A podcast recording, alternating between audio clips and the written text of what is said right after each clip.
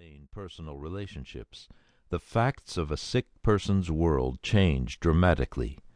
The slow slide down carries us, and we lose control. Still, we go on. We double the effort, for what is the option? Too often, we remain silent.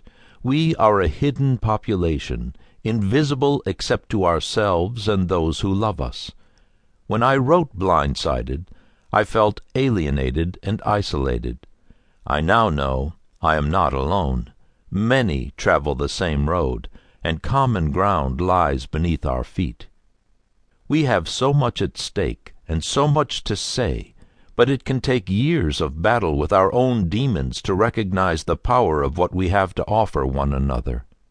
Nobody will speak for us with the authority we bring to our own stories where so many among us find the resolve and the inner strength to rise up and keep going, is a mystery to me.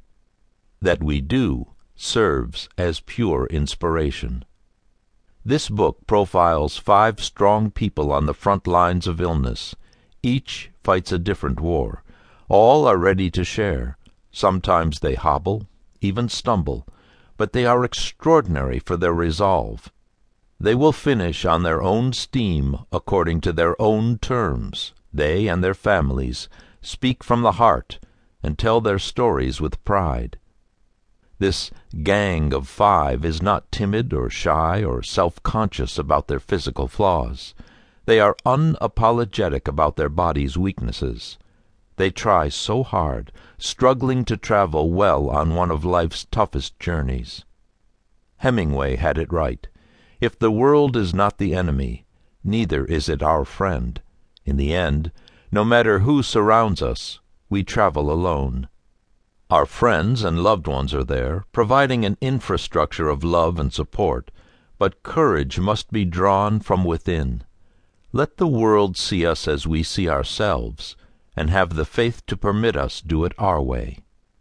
I have been in these people's faces for years, brazen enough to ask the questions others would be too polite to touch. That was allowed, and so far we are still talking.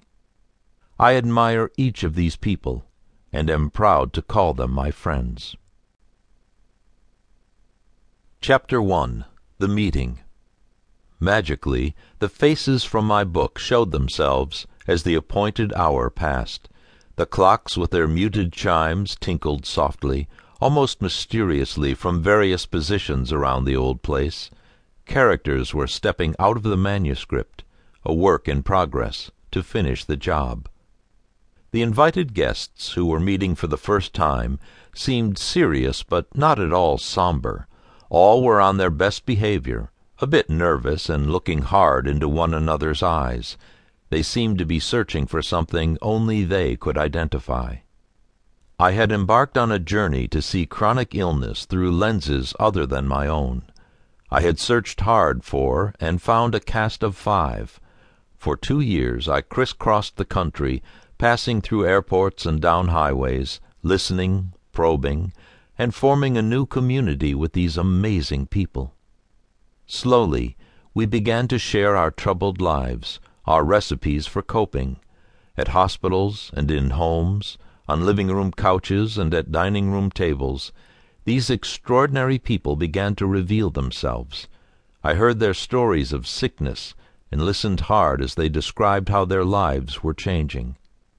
My journey began on the California coast, northwest of Los Angeles. At the base of the Santa Monica Mountains, I met up with Denise. ALS, a hideous neurodegenerative disease, has redefined life for this woman.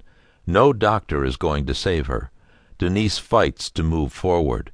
By choice, she stands alone. Why do I need people? she demands. Far to the east, a graying middle aged man explained that Jesus is going to cure him of a terminal illness, and yes, he is at peace. Buzz's smile lit the already bright outdoors as we crossed the town square at noon. He is a man of faith, a point of view that I strive to understand. Buzz is struggling with non Hodgkin's lymphoma and deep into the fight of his life.